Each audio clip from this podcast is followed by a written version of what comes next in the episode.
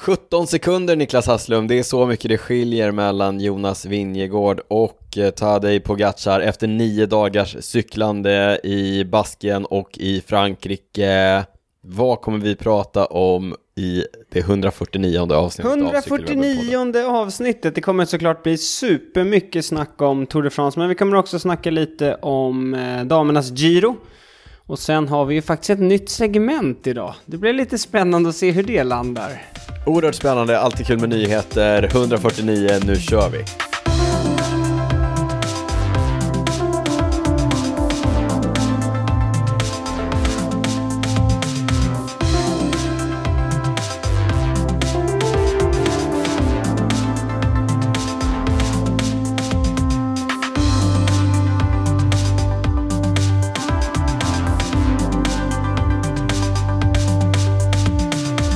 Varmt välkomna till Cykelwebben-podden med mig Daniel Rytz och med dig Niklas Hasslum på distans idag. Jag befinner mig på västkusten. Vi har också mer än 17 sekunder mellan oss. Eh, jag vet inte vart jag vill komma där. Du står upp och kör. Jag ja. sitter i en bekväm fåtölj.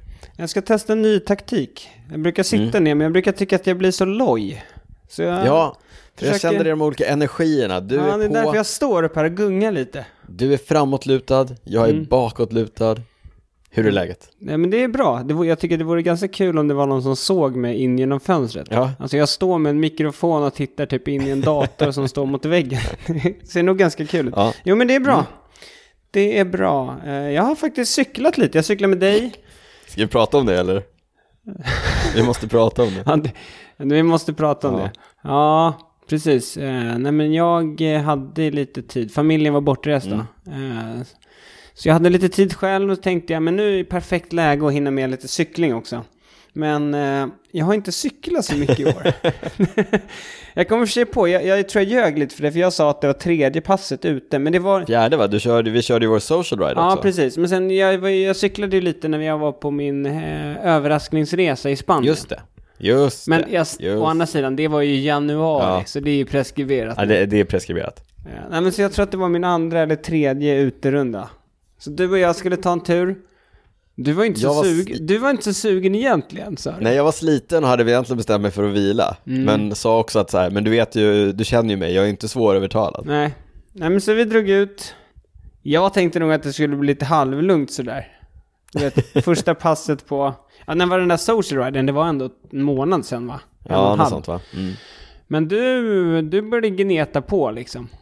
Alltså jag fick feeling och feelingen, det ska jag säga, det är ditt fel Niklas, därför att det är vår dynamik när vi cyklar ihop. Det, är, det är lite hetsigt liksom. Ja, jag vet, det är det faktiskt, men, men det, ja, jag kanske faller lite där på mitt, e, liksom, på eget bevåg. Du föll på eget grepp. Ja, precis. För jag kände ju att ganska tidigt att säga, oj, det, aj, formen är inte där liksom.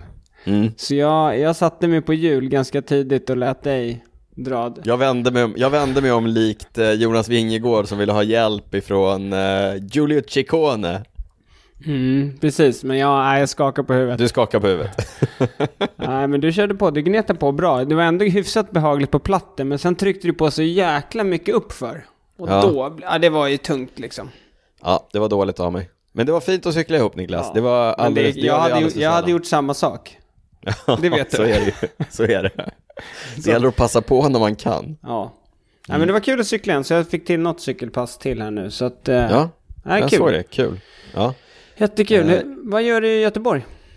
Nej, men jag har åkt ner med min, eh, jag har ju familj här va, så jag har åkt ner med eh, min syster och min eh, ganska nyfödda systerson och hälsar på familj, släkt och vänner några dagar. Passade på att slänga ut frågan till lite locals om det cyklades någonting idag. Mm -hmm. Fick svar av den lokala förmågan Andreas Brettmark som jag känner ifrån eh, Skåda Cycling Team. Just det, kocken. Skåda Cycling Team, bygger nätverk. Mm. Ja.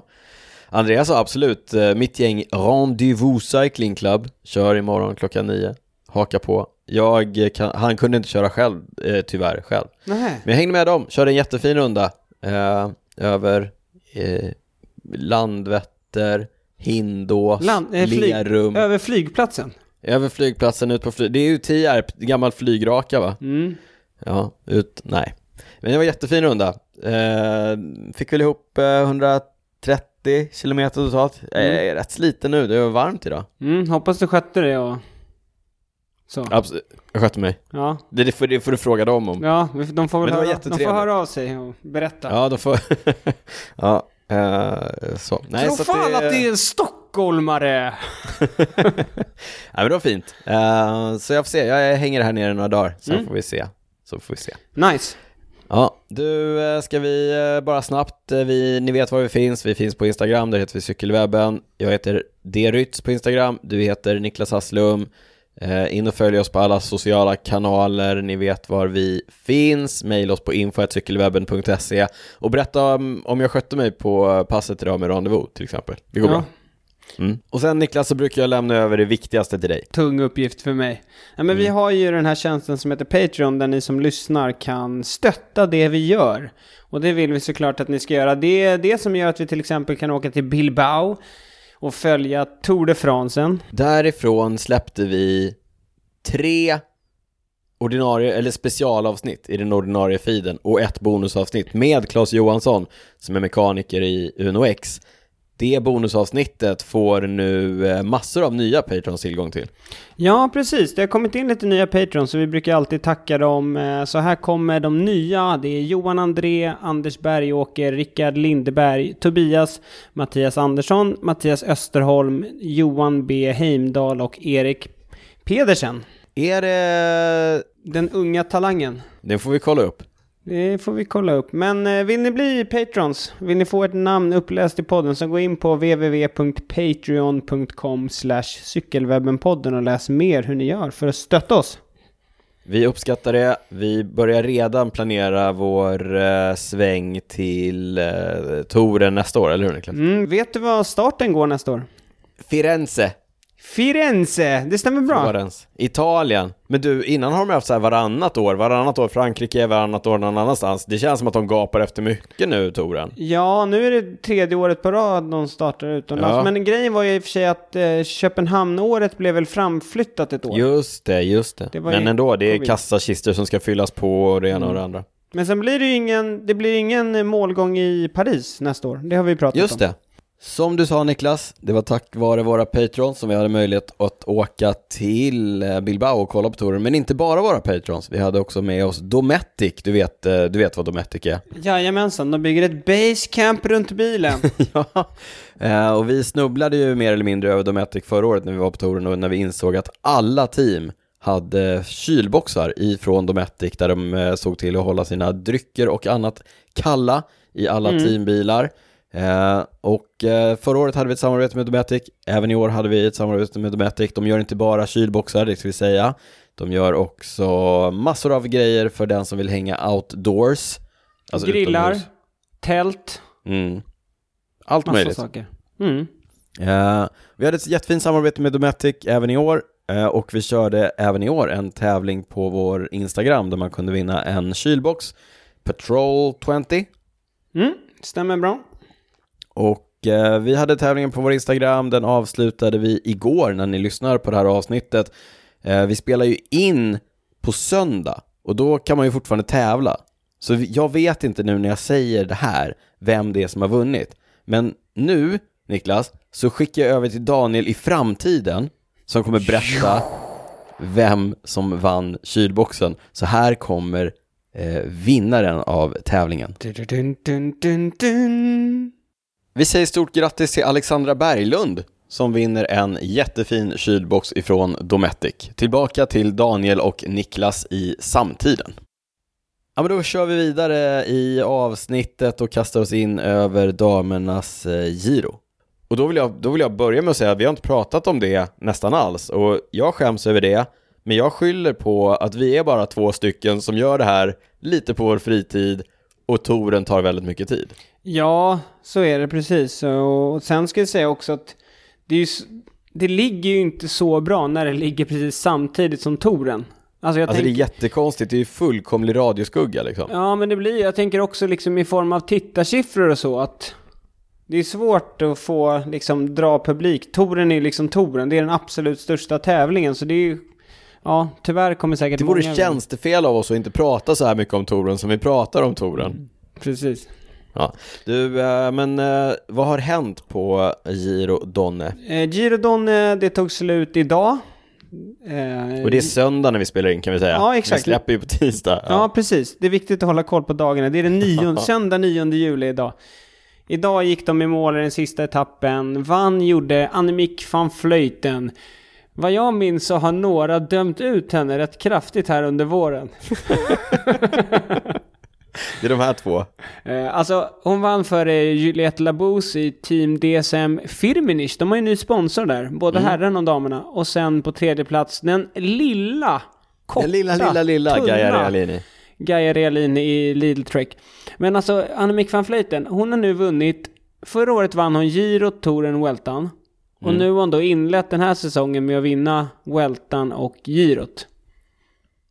Eh, Dominant, skulle jag säga. Ändå är det rimligt att vi dömde ut henne. vi är experter på det här med cykling. Till vårt försvar ska jag dock säga att hennes största kanske utmanare, eh, Demi Follering, som har Ja. vunnit jättemycket i år, hon var inte med och körde girot. Spara sig till touren. Hon eh, sparar sig till touren. Touren börjar ju om två veckor, så det är väldigt Mm. tajt. Vi får se vilket upplägg som är bäst. Om det var att köra girot eller om det var att träna. Mm. Eh, åtta etapper, nio etapper sa vi. Eh, avslutades med två etapper på Sardinien. Den första etappen som var ett tempo, det avbröts faktiskt på grund av dåligt väder. Det var så sjukt dåligt väder Ja. och så halt. Det vurpades till höger och vänster. Alltså det var några sådana riktiga vurper, du vet, när de lägger sig i en kurva och glider på rumpan liksom. Och man Ja. känner bara att det där skrapsåret kommer ju kännas i veckor alltså. Ja, och jag såg eh, bland annat så postade eh, Chloe Dygert någon spektakulär bild när hon låg och gled på asfalten där och skrev någonting om att jag och Italien don't mix. Det var ju Nej, Italien som hon det, hade sin hemska krasch där hon skar upp halva låret. just det. Just Eller hela låret faktiskt. Ja. Ja. Vilka vann de här etapperna? ja, men van Vleuten vann den andra etappen och sen höll hon Mm. då ledartröjan, den rosa ledartröjan, hela, hela tävlingen. Lite andra, Mm. jag, kan, jag kan bara dra alla, eh, vad heter det, etappvinnare. Van. Vleuten, Lorena Vibes, Elisa Longo Borghini, Antonia Niedermayer, sen vann van Vleuten etapp 6 och 7. Sen vann eh, din favorit, eh, Catablanca Vaz. Hon är bra på, hon är bra på att cykla, inte så bra på trigonometri. Trigonometri, precis. Och sen Kommer du ihåg den, eh, referensen? Ja, ja precis. Det var, var det på... Det, Cross-VM, när hon Cross- körde jättelång väg. var det i Danmark eller? Nej, inte Danmark. Nej, men de skulle ju köra över stranden och det var ju, Ja, man fick precis. ju välja linje där. Hon tog en Mm. jättelång linje. Ja. Eh, och sen den sista etappen vann Chiara Consonni. De, de två sista etapperna gick på Sardinien. Men den, en annan stor grej, det var att idag var sista cykelloppet i karriären för, eller hon kanske kör några mindre tävlingar sen, men Marta Bastianelli lägger av. Marta Bastianelli som vann, det är lite sjukt, hon vann VM 2007. ja, Hon har hållit på länge. Eh, verkligen. Vunnit Flandern, bland annat Ronde van Drenthe, Gent-Wefelgem. Många fina tävlingar. Klungan en eh, profil mindre. Mm. Damklungan en profil. Men eh, ja, så det var väl girot lite kort utan att ha sett allt för mycket. Vi laddar om och eh, satsar på att kolla på Tour de France 5. Absolut. FAM säger man. Någonting vi däremot har kollat på det är Tour de France Om. Om. Eh, det vill säga herrarnas Tour de France. Eh, Framförallt eftersom vi var där. vi var där. Om, ni, om, det var- om det är någon som till händelsevis har missat att vi var i Bilbao och kollade på de första två etapperna så kan jag tipsa att, om vi var, att vi var där och att det finns tre specialavsnitt och ett bonusavsnitt Mm. att lyssna på. Det Eh, jag där- kan tycka, om man inte har lyssnat på dem, men ändå känner så här, ah, men jag är inte så intresserad av touren. Men det, då kan man, jag tycker ändå man ska lyssna för att jag, den här gången tyckte jag vi fick till ganska bra att vi fick in lite ljudbilden, hur det är att vara på touren liksom. Vilket Det är många som har hört av sig och sagt att eh, det var väldigt fint hur vi förmedlade känslan. Mm, eh, ja. Det tar vi åt oss och blir väldigt, väldigt glada av. Det var lite det jag menade faktiskt. Ja. du var inte bra på att förmedla just det. Nej, precis. Jag är bra på att förmedla känsla däremot. det är du verkligen. Ja, men det var Eh. kul. Det var kul. Det var lika kul som ti- tidigare år tycker jag. Verkligen. Någonting som inte har varit som tidigare år, det är ju eh, upplägget på, på den här touren. För den är helt annorlunda mot allting vi har sett de senaste åren. Hur menar du med etapp, eh, typer av etapper och så eller? Exakt. Mm. Eh, ingen tempoetapp till att börja med, inga händelselösa spurtetapper, utan eh, det har ju varit så att säga pang på rödbetan. Ja, det har i och för sig varit några spurtetapper. Jo, men jag tänker första etappen som vi såg i, eh, från Bilbao till Bilbao, Mm. andra etappen till, andra etappen var väl i och för sig lite San Sebastian. eh, spurtig. Men, eh, eller? Nej, det var ju den eh, Victor Lafay va? Just det, den Så var den var verkligen hård. spurtig. Den var hård. Eh, men, och sen lite spurter, men, men det har ju varit nio dagars, jag ska inte säga att det har varit nio dagars stenhård racing, för två dagar har klungan bestämt sig för att ha semester. Mm. Men ändå, alltså det får man ju ha med sig nu. De gick ju mål för en liten stund sedan här på Puy du Dôme. Mm. Eh, och det var ju ändå nionde raka etappen. Alltså utan vilodag. Så att vissa år har det väl varit, eller det är bara på, nu blir jag lite osäker, men ibland så om de är, när om de liksom ska ta sig till Frankrike, då har de ju vilodag efter bara några dagar liksom. Exakt. Eh, Ja, det gjorde de väl förra året tror jag, de hade en vilodag efter Danmark. Eh, det borde de haft. För... Om de, Ja, exakt. om de inte ja, körde väldigt långt. Ja, men precis. Nej, så det har ju varit nio, nio dagar, det är ju tufft oavsett om man tar, för någon av de här spurtetapperna som varit pannkaksplatt, då bestämmer sig klungan för att ta det ganska lugnt. Mm. Ehm, men eh, åtta dagar i benen innan man tar sig an eh, Puy de Dôme, det, är, eh, det kostar. Det gör det. Men eh, igår, om vi, innan vi går in på Puy du Dôme-etappen som var, den var ju häftig, alltså den har varit ganska uppsnackad. Men det var ju häftigt. Det, det var ju också den första etappen där det verkligen var att utbrytningen gjorde upp om det. När det blev en sån här klassisk utbrytning när de får liksom 15 minuter. Ja, Eh, så det var kul. Men igår, då såg vi ju dels Mads Pedersen ta etappsegern. ja, Men så såg vi också, och det är på, jag måste bara säga det, jag tittade på GCN. Och det lät typ som att Mark Cavendish hade dött. ja, ja, Det var liksom den typen av stämning. Mark Cavendish kraschade i och bröt troligtvis nyckelbenet, det såg ut som det. ja. Eh, Och fick bryta touren så att han kommer inte ta den 35 etappsegern. Men ja, det var riktigt deppig stämning.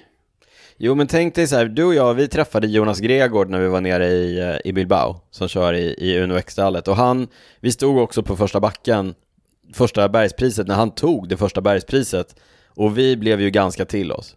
Ja, det var kul. Mm, tänk, tänk dig då att alla de här som jobbar på GCN, de flesta av dem känner ju Mark Cavendish sedan länge. Mm. De är goda vänner. De har suttit och väntat på ett nummer 35 liksom. Och i förrgår, dagen innan han fick bryta, då var han riktigt nära och hade problem med växlarna. Ja, Så att alla kände väl att det är på gång liksom. Ja. Ja, men det är sant. Det är sant. Ja. Och sen ett sånt enormt antiklimax då när han dagen efter i en skitvurpa eh, drar nyckelbenet och måste åka hem. Mm. Och sen... Redan, i, redan idag har ju Alexander Vinokurov, hans general manager i Astana, sagt att vill Mark köra touren 2024, då får Mark köra touren 2024. Ja, han, han, precis, det har vi inte sagt, jag vet inte om alla vet det, men han, han körde i girot och tog en etappseger.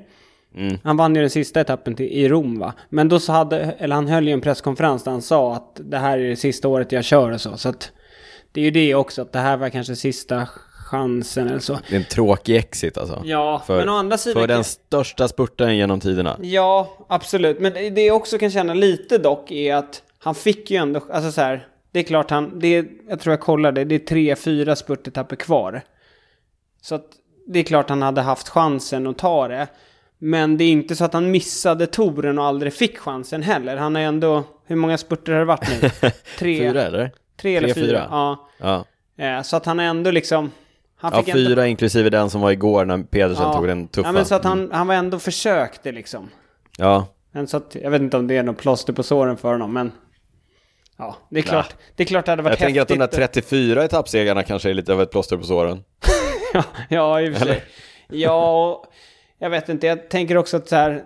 Nu, nu känns det väldigt bittert att det slutade som det gör, men kanske med lite perspektiv kommer alla ändå se, liksom, då kommer man se på honom som den största spurten genom tiderna och liksom mer vad han har gjort än snarare hur det slutade. En fantastisk eh, karriär. En fantastisk karriär. Du, eh, nu pratar vi om Cavendish, eh, naturligtvis en av de stora snackisarna, men den, den största snackisen är ju totalen, där, eh, där det egentligen bara har handlat om, eh, som jag skrev i manuset här, Jonas och Vingegård. Eh, det jag menade var Jonas och Pogacar. Ja, jag blev lite konfunderad när jag läste det. Tänkte, har du fått solsting eller vad har hänt? Nästan, nästan. Det är, du vet att solen skiner alltid här på västkusten. ja, precis, verkligen. Det är Mm. det man hör. Nej, men eh, alltså det har ju verkligen svängt. Alltså jag kan inte minnas när det varit någon tour som har varit så fram och tillbaka. Så liksom så här på de inledande etapperna. För det var ju, vilken etapp var det? Det var den när Jai Hindley tog den gula tröjan. Ja. Till Laruns, etapp nummer fem. Då körde ju dels, ja UAE ställde ju till det när de släppte iväg Jai Hindley som ja, tog både tröjan och etappsegern. Men då kör... Australiensaren Ibora som har vunnit Giro d'Italia. Mm. Alltså Som, han, som de släppte iväg i en utbytning så han tog tillbaka massor av tid som han hade jag tror de fick tappat. fyra minuter liksom. Det var Ja. en stor utbrytning som de inte lyckades köra in. Så han höll undan. Riktigt och, fick, fin och seger. tog den gula tröjan. Mm. Det var, men det var ändå ganska roligt därför att folk var så ja man ska inte underskatta Jai Hindley, det är konstigt att de släpper iväg honom på det här Mm. sättet, dagen efter bara tappa fyra minuter till. Ja. Eh, men, och då, men det jag skulle säga var på den etappen, det, det var ju då det blev den första riktiga attacken av Vingegård. Och då körde han ifrån Pogacar liksom. Jag tror han tog typ, vad var det, på toppen. Jag tror på en kilometer tog han typ 37 sekunder eller något. Ja, Alltså han flög ju. ja men precis, och då tänkte man som man, som man gör i, med det mönstret man har fått lära sig på alla torer vi har sett i, under 20 år, att nu har han liksom, nu har han visat vem det är som är i bäst form det här året. Eh, Okej, Pogacar, han bröt eh, handen där på, på Liège, det ställde till det, han har inte tränat som han har kunnat.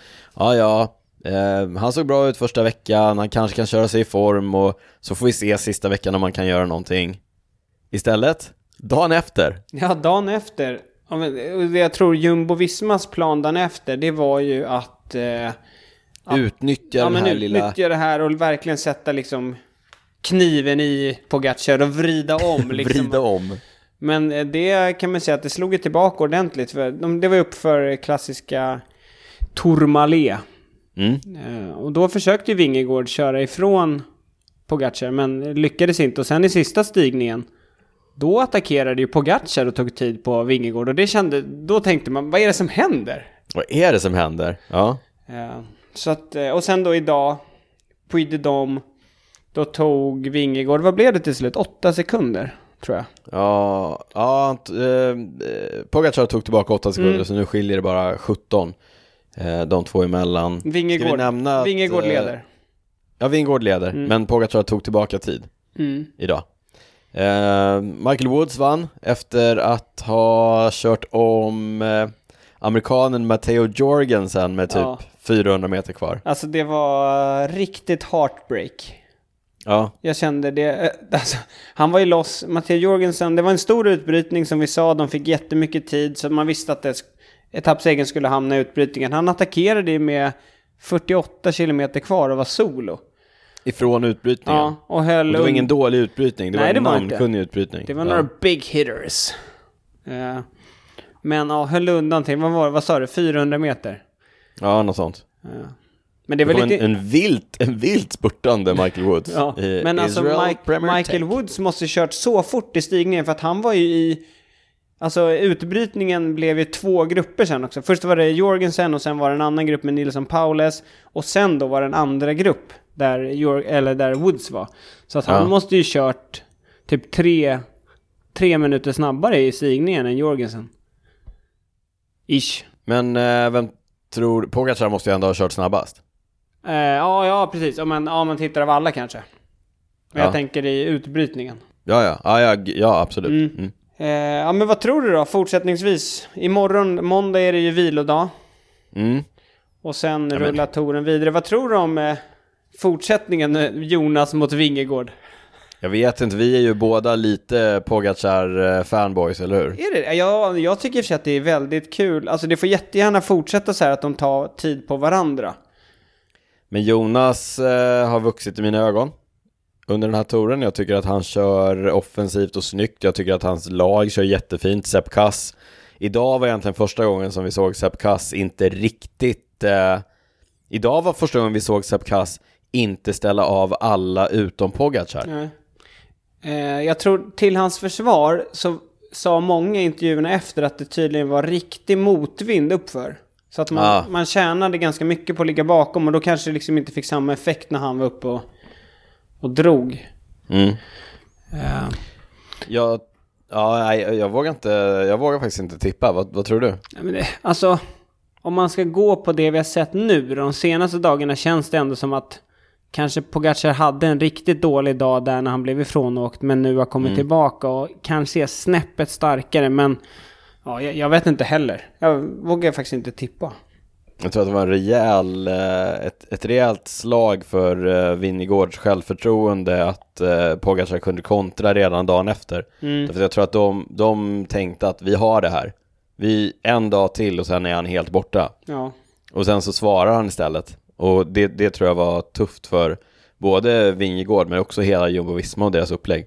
Mm. ja, vi får se hur de väljer att köra nu framöver, om de kommer ta lika mycket ansvar. Eh, lite andra snackisar, Cav vann ju ingen spurt, eh, någon som har vunnit tre spurter, det är ju, eh, som vi har fått lära oss att han heter i Netflix-serien, Jasper the Disaster. Ja, precis. Han verkar ha lite eh, dålig koll på grejer vid sidan av cykeln. Men han är ganska bra på att spurta, Jasper Philipsen, eh, som ja, vunnit tre av spurtetapperna och eh, till sin hjälp så har han då det som nu är världens bästa spurtuppdragare, nämligen Mathieu van der Poel. ja, det är ju... Eh... Vad tycker du om det egentligen Niklas? Alltså, jag tycker, det, det, så här, jag tycker att det är väldigt häftigt och jag, jag klurade på det någon dag här att de måste ha byggt en väldigt bra kultur i laget. Att de ändå får liksom van der Poel som är, som du säger, en av världens absolut största cyklister och största stjärnor. Att ändå agera uppdragare till Philipsen. Det är ju rätt häftigt. Minst sagt. Eh, Och, speci- och liksom absolut på de här, dels här på de platta spurterna, de snabba spurterna, men där kanske inte Mathieu har en chans att ta dem själv liksom. nej. Men, men det, det har, vad det har kostat honom eh, fysiskt att, att göra de där uppdragen, det gör ju också att han är avmattad på de etapperna där han faktiskt kanske skulle ha chans, som den igår, där Mats Pedersen vann en tuff uppförsspurt. Mm. Men inte ens på den testar Mathieu. Nej, det var Utan lite... även där drog han upp eh, Philipsen. Ja, jag lyssnade på intervjun inför den etappen och då var det som att vi, blir det spurt så går vi för Philipsen, men vi får se vad som händer. Så att jag tror att han kanske hoppades att det skulle kanske gå lite hårdare över de där sista backarna eller så. Men eh, jag, tycker det, jag tycker det är häftigt ändå att, att han liksom tar det här ansvaret och jag tror också han kommer få mycket tillbaka av laget sen när de kommer köra för honom också liksom. Att de ser Ja, men att verkligen. Han, det är coolt när stora stjärnor ändå offrar sig så mycket. Eh, någonting som, eh, vi har ju pratat om det du och jag, sättet som han eh, gör uppdragen, eh, Mathieu.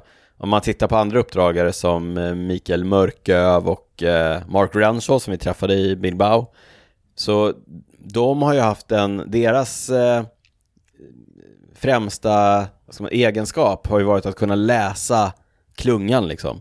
Och ta sig fram där de behöver och välja rätt linje och välja rätt hjul och, och verkligen så här ta sig fram på rätt sätt. Och sen absolut så har de ju en, en fantastisk fysisk förmåga att cykla så fort som man behöver göra som sista gubbe i ett eh, tåg.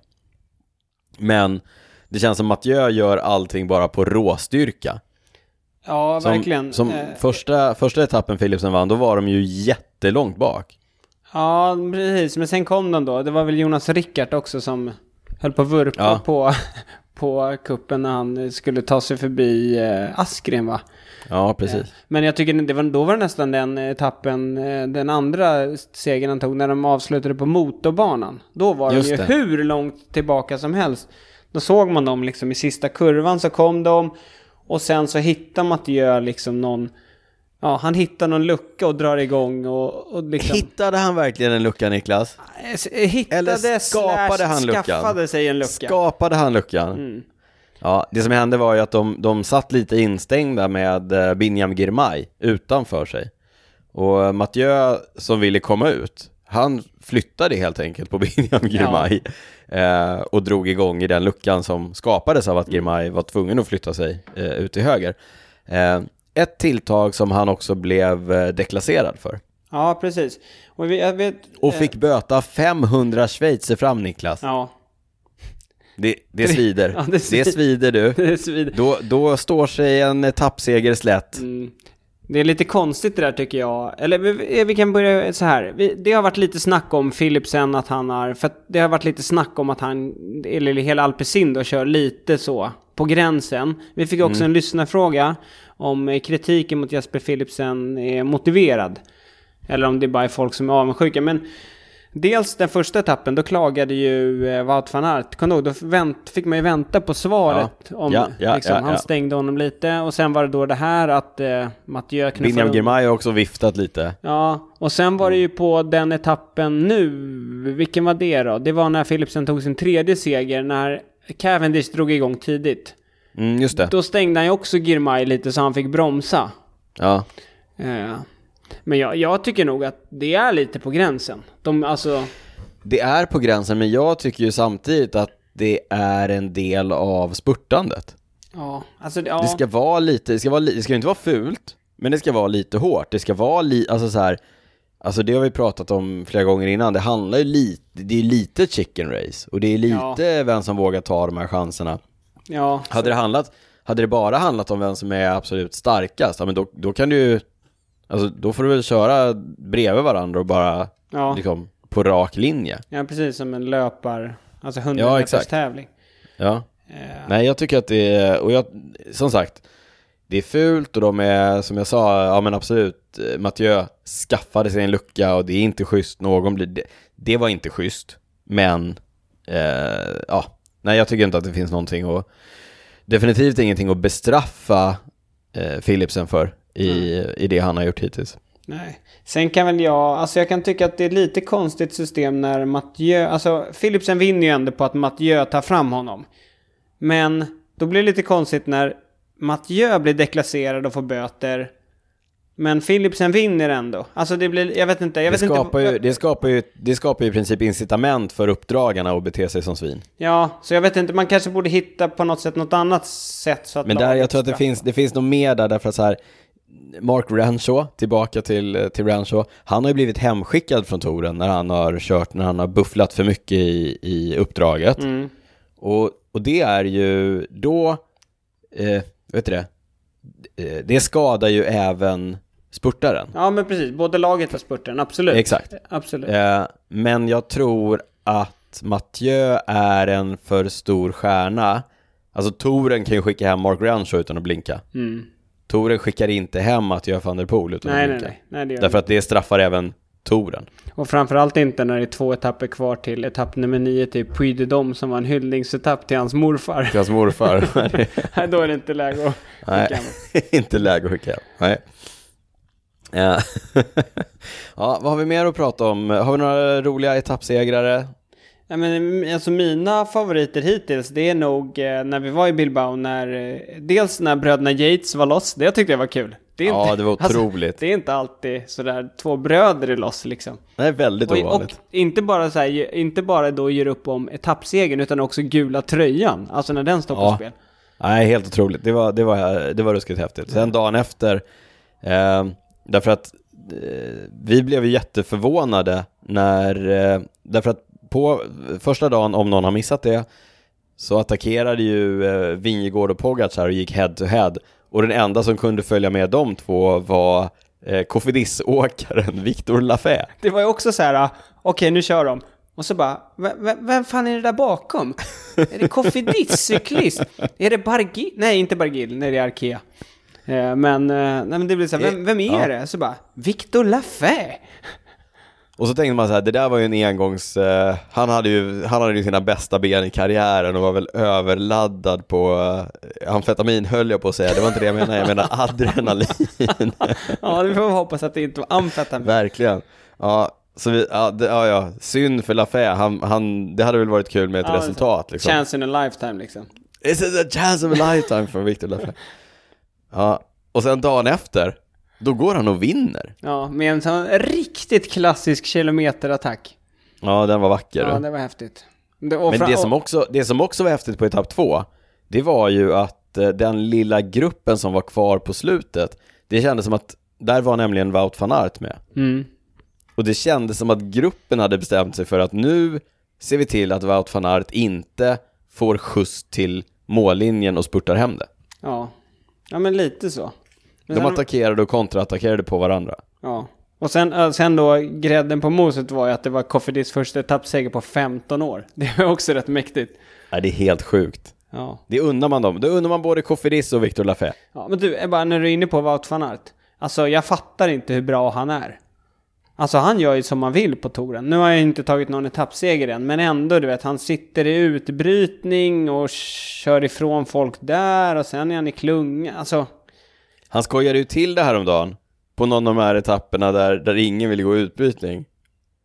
Så då attackerade Wout van Aert typ. Mhm. För, att, för att klungan var inställd på att ta det lugnt. Kändes det som. jaha okej, ja, Eh. ja, just det, det var den etappen när det bara var en som var loss eller? Ja, Mm. och så typ i början så drog Wout van Aert på en sån här attack liksom bara för att, och då var det ju on i, i tio sekunder tills han bara, du vet såhär, sluta trampa, vände sig om och bara garva. Ja, det var kul. Tror folk blev nervösa liksom. Vi skulle ha en lugn dag idag, Wout. Ja, exakt. Skärp dig. Men Wout eh, har, som du sa, inte eh, egentligen gett sig in i någon av de stora spurterna. Han har sagt att han inte siktar på den gröna tröjan. Ja, i Eh, och för sig, han han, var att han- ju, han var ju den första spurten. När Just han det. blev Ja, stängd ja, ja. av Philipsen. Och sen igår Precis. försökte han ju. Det var ju första gången han försökte sen dess va? Men Precis, då... men, men det känns som att han faktiskt lägger fingrarna emellan. Och det har väl att göra med att han, eh, han ska ju åka hem ifrån touren eventuellt därför att han väntar sitt andra barn. Mm. Så han kanske inte känner att han ska ta de där allra värsta riskerna. Nej, han har ju... Man får ju tio pappadagar vet du när man får barn. Och då måste han kunna hjälpa till Är det, hemma. så, är det så i, i Holland också? Eh, han är i och för sig belgare, men jag vet Jo inte. men han är ju anställd av ett holländskt företag va? Jaha, ja just det. Jag vet, Mm. jag har dålig koll på deras eh, regler kring föräldraledighet Lagstiftningen och kring, kring föräldrapeng och sånt. Men ja, Ja, vi får kolla upp det. Mm. Ja det får vi verkligen kolla upp Niklas. Ja, det, Eh, det, är ändå, ja, det är ändå viktigt. Men idag eh, uppför, vi, du har rätt, vi är, lite, vi är lite all over the place, men idag uppför Puy de Dom eh, det som var eh, ruskigt imponerande, det var ju att, och det här erkänner jag utan omsvep, min favorit, Tom Pidcock, satt med de stora favoriterna när det gasades. Mm. Ja, men- Upp för en lång, lång, lång klättring. Ja, eh, nej men det, var, det är häftigt. Han ligger ju, han är ju med i totalen nu.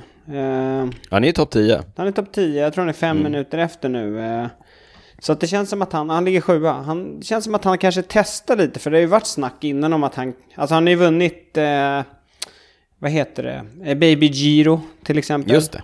Så att han har ju kapacitet, men han har inte riktigt börjat satsa på liksom etapplopp så. Men det här kanske är ett första Nej, bra är- test. Ja, och det är som alltid när någon är duktig och någon dyker upp och så ska det alltid hållas på. Kan han vinna touren?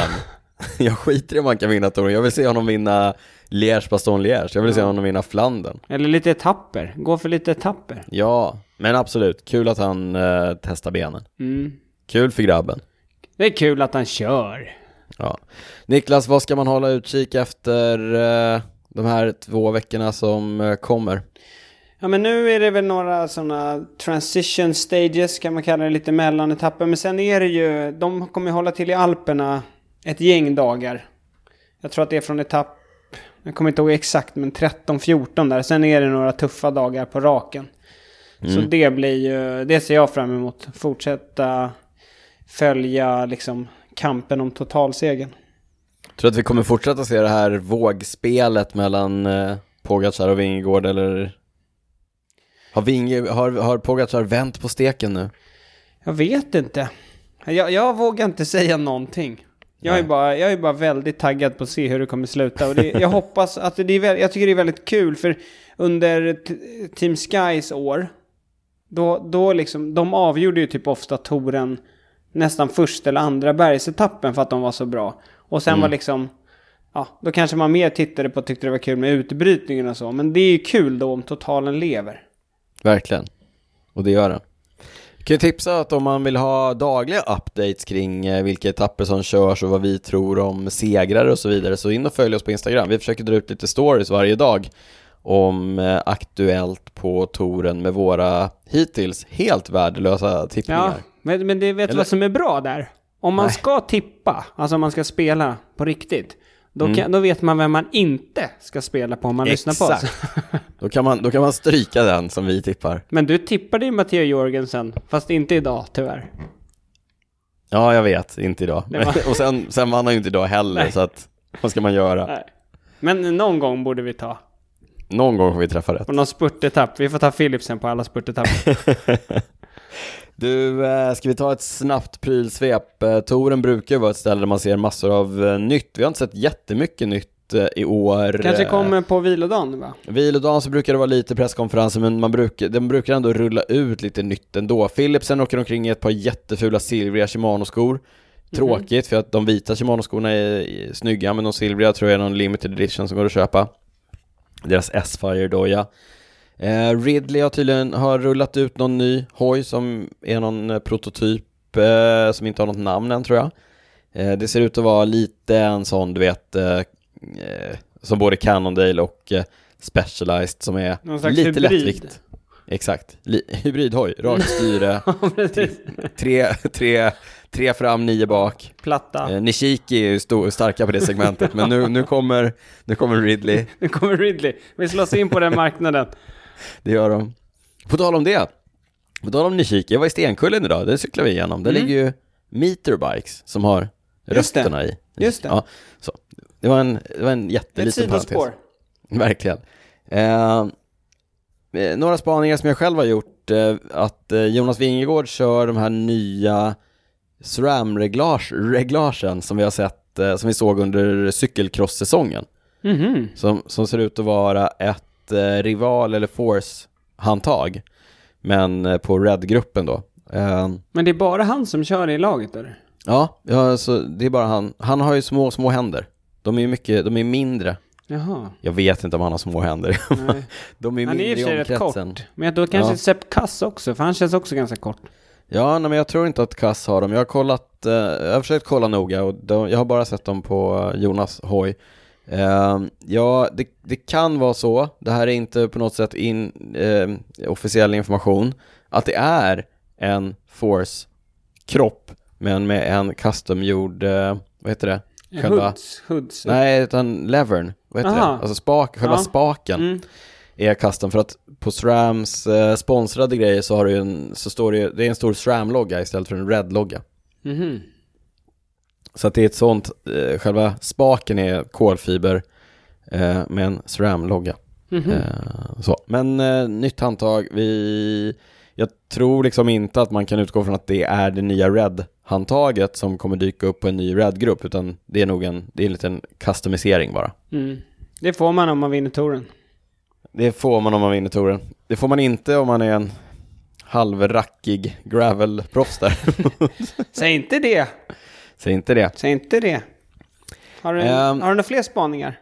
Ja, men en liten spaning som, som började med att vi träffade Claes Johansson. Jag pushade våra eh, specialer och bonusar som man kan lyssna på i ett bonusavsnitt ifrån Bilbao.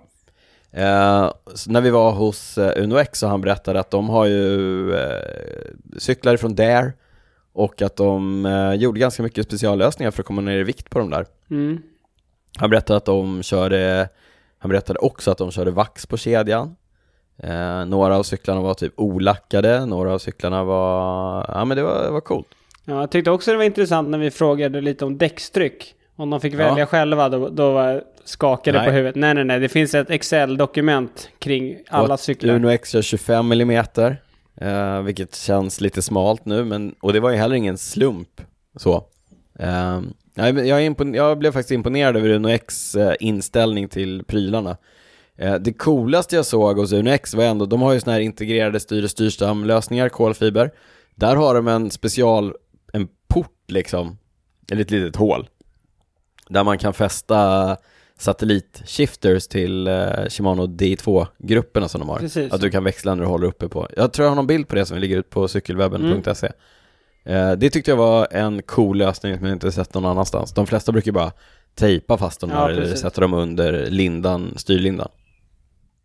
Eh, Men en liten trend som jag tycker att jag har sett är att det börjar dyka upp lite mer speciallösningar. Eh, Israel Premier Tech till exempel, de har eh, sadelstolpar ifrån ett eh, litet spanskt företag som heter Darimo eh, istället för sina faktorstolpar. Mhm. Eh, för det har ju varit mycket så de senaste åren, så det mesta är ju, vad ska man säga, alla har ju speciallösningar på sina hojar. Så att förr i tiden, då kunde du ta en 27-2-stolpe och så på eh, i Onse-stallet till exempel så kunde Laurent Jalabert kunde kö- ha, köra en ljusstolpe som var lättare än, än eh, luckstolpen som de andra körde med för att det var ju bara att stoppa ner den i ramen. Ja, exakt. Men Eh, nu är det... nu är det olika form på Ja, alla precis. sadelstolpar och sådär. Alla håller på Ja. och ska komma på något eget. Ja men exakt, och då är det ju mycket svårare att hitta någonting som är lättare på marknaden. Men då har ju som Israel Premier Tech, då har ju de gått till Darimo och så har de fått dem att customgöra eh, stolpar som passar deras faktorramar som är lättare. Och sånt eh, tycker jag att vi börjar se lite mer av runt om eh, i, i klungan. Ja. Det är lite coolt. Eh, Pogacar till exempel, kör kolfiberklingor ifrån Carbon Tie och eh, även lite lättare bromsskivor också från Carbon Tie. Mhm. Eh, och det är också så här, hade de varit, ty jag antar då att UAE-stallet inte är sponsrade av Shimano, utan att de köper sina Shimano-grejer. Ja, exakt. Därför att hade du varit sponsrad av Shimano så hade det varit krav ifrån Shimano att köra Shimano eh, all, eh, ge, eh, över, överallt. Genomgående. Genomgående var Mm. ordet jag sökte, tack Niklas. Eh, ja, så det är en liten trend jag har sett.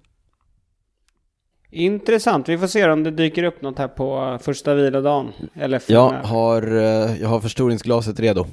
Härligt. Du, vi sa i inledningen här att vi hade ett litet nytt segment på gång. Jag är väldigt spänd på det här. Ja, men i, i, du, vi snackade här om våra stories på Instagram.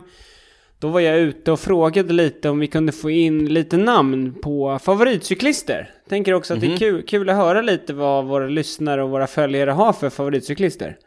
Så jag tänker helt enkelt att jag namedroppar lite här. Det blir, Ja. Jag kommer inte säga vem som har vem, utan jag bara nämner några namn så får vi... Kan vi säga något om dem? Vad vi själva tycker. Ja, Vi bara kommenterar lite. ja. Vi fri, det är som en associationslek, fri association. Fria associationer. Ja. Primoz Roglic, det var flera som hade honom. Den gamla backhopparen. Ja men han är ju rolig. Det var någon som också de hade honom för att han är rolig i intervjuer. Han är rolig. Ja, Eh, och han är en rolig cyklist och han är en fantastisk cyklist. Och jag tycker att det är, eh, det är imponerande hur fort han har lärt sig att vara typ världens bästa cyklist från, att, från ingenstans. De första åren vi såg honom, då var han ganska dålig på att cykla, han var dålig på att liksom svänga, var dålig på att köra utför. Eh, men eh, oj, oj, oj. mm. Ja, Sen tror jag också att det bidrar lite, du vet när han förlorade touren där den sista, näst sista etappen mot Pogacar, då blev han lite mer mänsklig liksom. ja. Så jag tror det, det bidrar till att folk gillar honom. En annan Ja, folk gillar gillar.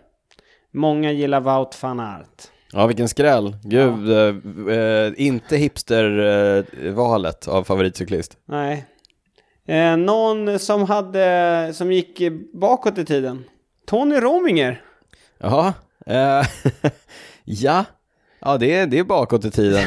Eh, Min, min, om vi kör fri association, jag tror att Tony Romiger vid ett tillfälle typ var ansvarig för Crafts custom eh, kläder. Så om du skulle köpa typ teamkläder av Craft, Mm. då var det Tony Romiger som, som skötte det. Det här, jag, det, om, det här får någon gärna bekräfta. Men eller- random att han hamnade där eller? Verkligen. Man tänker att Tony Romiger till är stor stjärna för att inte kanske behöva jobba efter karriären. Ja. Jag vet inte. Han har ju vunnit Weltan tre gånger. eh, Ja, han har vunnit eh, 13 etapper på Weltan. Han har vunnit... eh, Vilka år pratar vi om här Niklas? Ja, men okej. Nytillkomna lyssnare. 92, 93, 94 vann han Weltan. 95 Mm. vann han eh, Girot. Han vann eh, Lombardiet runt. 89 och 92. Han har vunnit Romandiet. Han har vunnit tre etapper på Tour de France. 93 till exempel. Fem etapper på Girot. Åtta etapper på Basken runt. Ganska bra cyklist, men han hamnade hos Craft. Jag vet inte om det, nu blir jag osäker på om det stämmer, men jag, ja, Han hade för bra palmares för att jobba på Craft, eller? ja lite så. Kändes så. Ja, han är vi- vi är 62, taskiga. 62 år idag. En annan eh, som har lagt av, det är Cadel Evans som någon hade Cadel som favorit. Evans. Australiensaren som vann touren 2011. 11. Då körde han på en BMC. BMC. Kan inte du berätta den här historien när han hade någon livvakt någon gång? Ja men han, äh, han, var ju, han var ju extremt retlig när han var proffscyklist. Så han, han skulle ju ha ihjäl någon som hade, som typ trampat på hans hund eller så här. Det var ju riktigt, eh, ja. Han var, han, han växte i mina ögon senaste, nej, ja, han har alltid varit stor i mina ögon. Men han växte ännu mer. Han var med i Cycling Podcast förra veckan. Eh, som, nej, Nej. Never Strays Far va? Ja, Never Strays Far med David Miller och Pete Kenyak och Ned Bowen. Ja. En eh, podd som är eh, en acquired taste kanske. Mm. Är den inte för alla? Nej, de är, om ni tycker att vi är flamsiga ibland så är det ingenting mot vad de är. Det är 100% flams och 100% internt och eh, så. Men jag tyckte Cadell var med där. Han Jag håller med, rolig. jag tycker han gjorde, han gjorde bra ifrån sig. En, en, en cyklist som också många gillar är Sepp Katz. Ja, häftig eh, vilken klättrare han är. Ja. Den tunna amerikanen. Thomas de Gent. Utbrytarkungen. Eh, men han är lite på väg ner va? Ja, det var länge sedan han var loss nu. Han Ja, han bor ju i eh, Kalpetrakten. Mm. Eh, jag brukar gå in och kolla vad han kör för runder så att jag vet vart jag ska vart jag inte ska köra. Eh, nu drar jag bara några här. Pogacar, Pinot, Kort Nielsen och Niklas Hasslum. Varför, varför någon nu vill Niklas. Hasslum är även min, det är en av mina absoluta favoriter också. Ja, den här tyckte jag var lite kul. John Degenkolb, och den som Ja. skrev det, han sa det, dels är det eftersom jag själv är 50% tysk, dels är det REC-kopplingen, REC var hans tränare tidigare. Och Ja. sen var det ju hans comeback han gjorde där, han blev väl av med ett... Han var ju med i den här hemska olyckan Precis. också i Kalpetrakten Mm. där också Fredrik Ludvigsson var med när eh, Team DSM var där och tränade och blev, var inblandade i en, en de blev påkörda av en eh, brittisk turist som körde på fel sida vägen. Mm. Eh, riktigt allvarlig olycka och Degenkolb blev ju av med ett finger eller Just ett det, finger var det. Precis, det Ja. var det det var. Men sen kom han ju tillbaka och sen vann han ju den här, uh, han vann ju någon kullerstensetapp på Han touren. vann Roubaix-etappen på, på touren något Ja, det år. var mäktigt, Eh, alltså. Ja, det var, det var känslosamt, häftigt. Eh, någon har... Men, ett- men han är inte riktigt på samma nivå som Nej, han han är var. lite mediokrare idag. Någon hade Derek G och Ben Healy. Nya generationens uh, utbrytarkungar Vet du vad jag kanske... tror? Den här personen måste kolla på girot. Ja, det kan man säga. Eh, Derek G, Israel Premier Tech, som verkligen presenterade sig som, eh, ja, vilken, vilken insats han gjorde. Och eh, ja, men även Ben Healy i EF-stallet som eh, aeronörd. Han kör på eh, en cykel som nästan ingen i EF kör på längre, deras eh, System 6, deras jätte aerodynamiska hoj och han har alltid eh, tempodräkt, inte bara som speedsuit utan tempodräkt Mm. och så vidare. Eh, mm. Eh, lite äldre cyklister, Contador, Fernando Escartin och Jan Ja. Ulrich. Ja, tunga dopare hela gänget. Contador, han har bara ätit kött, han har inte dopat sig. Nej, just det. Kontaminerat kött har han ätit. Jag glömde. Eh, Peyo Bilbao var någon som gillade. Ja, du vet, och nu kommer ett namn som jag tänkte på att man nästan har glömt. Peter Sagan. Ja, Alltså han är med och kör touren. han kör touren. Har du ja, sett det är honom? helt otroligt. Jag Ja, såg- nej, det är... Nej. Jag såg honom på en repris i en av spurterna att han var typ så här 20 hjul Men jag såg honom, jag såg honom när vi, för han finns med på några av våra bilder ifrån, eh, ifrån när vi var nere. Ja, just, jag tror jag skrek på honom också. Ja, Det gjorde... Peter! Det, det, Peter! Det gjorde ingen skillnad. Men om man ska, om man, du drog ju Tony Romigers Palmares, ska vi ägna ett helt avsnitt åt Peter Sagans eller? Det kan vi Ja. faktiskt göra. Ja, det skulle vi eh, kunna göra någon gång. Alltså, frukt, det, det kommer ett specialavsnitt om eh, Peter Sagan. ja, det, men alltså nu, nu står man ju här och så här, tycker att det är lite kul att han är lite halvkass och så här. Han har ju tröttnat liksom, men alltså vilken cyklist. Vilken cyklist. Ja. Ja, P. Bilbao, Tish Pinot, Nilsson Tish Benot, mannen som inte har några axlar. Han är inte svår att plocka ut i klungan du. Nej. En annan hade Julian Alaphilippe som favoritcyklist. Ja, Det är lite synd tycker jag att inte Alaphilippe har nått upp till rätt nivå. att han inte är där. Men det är ju fantastiskt där med, du vet, man, vi pratade om dem, eh, och där, vi pratade om dem förra året, då var de ju, de var ju untouchable.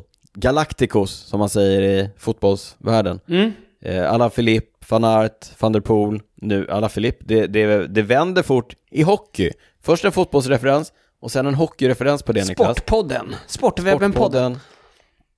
Eh, Vet nu är han ju inte, han är ju nowhere to be found. Men däremot har jag kommit på en Alla Filip-grej, vilket man kan säga så här. Han gjorde en Alla Filip och det är numera när du sitter i utbrytningen, du är i en klättring, Ja. du attackerar. Du håller undan för dina utbrytarkollegor i ungefär en minut. Och sen kommer de ikapp och sen blir du avhängd. Innan du på ett spektakulärt sätt får hammaren. Ja, det, det har blivit hans standardgrej när han är... Men det, jag tycker också det är kul med honom för att han kör ju alltid offensivt. Det spelar ingen roll om han är i form eller inte. Han attackerar. Verkligen. Men också han har vunnit VM Tres. tre gånger. Eller Två nej, gånger. Två, två va? Det är Sagan som har vunnit tre. Ja. Efter varandra i rad, två gånger i rad. Ja. Eh, sista favoritcyklisten i det här segmentet, Mark Hirschi. Upp som en sol, ner som en pannkaka. Pannkaka, ja. Mm. Kör Var är han? Vad gör han? Ja, men han blev ju inte uttagen till touren, så att eh, han har kört lite andra tävlingar. Förmodligen kommer han åka till Weltan. Men det är lite tråkigt att han är i UAE, det är svårt att göra något på de stora etapploppen när de har Pogacar och Almeida och Ayuso och sådana cyklister. Ja. Men- Ayuso. Men han tjänar nog bra. Ja, Niklas, eh, jag tänker att det är dags att runda av avsnitt 149. Påminner om att vi finns på Instagram, cykelwebben, Derytz, Niklas Hasslum. Följ oss gärna på Strava. Kolla hur mycket eller lite vi cyklar. Eh, Patreon.com cykelwebbenpodden om du vill stötta podden. Eh, Och som vanligt när det är dags att runda av så brukar vi fråga varandra vad vi inte har kunnat släppa. Jag tänker att vi gör det även i det här avsnittet. Ja, det är dumt att bryta en vinnande trend. Ja. Eh, Vad har du inte kunnat släppa Niklas? Eh, jag har inte kunnat släppa Bilbao, såklart. Ja, Såklart. Jag grämer med att vi inte stannar kvar längre. Alltså inte i Bilbao, utan, utan med touren. Det var i och för sig väldigt trevligt i Bilbao. Väldigt billig mat tyckte jag. Ja. Goda pinchos, god öl. Sådär goda pinchos tyckte jag.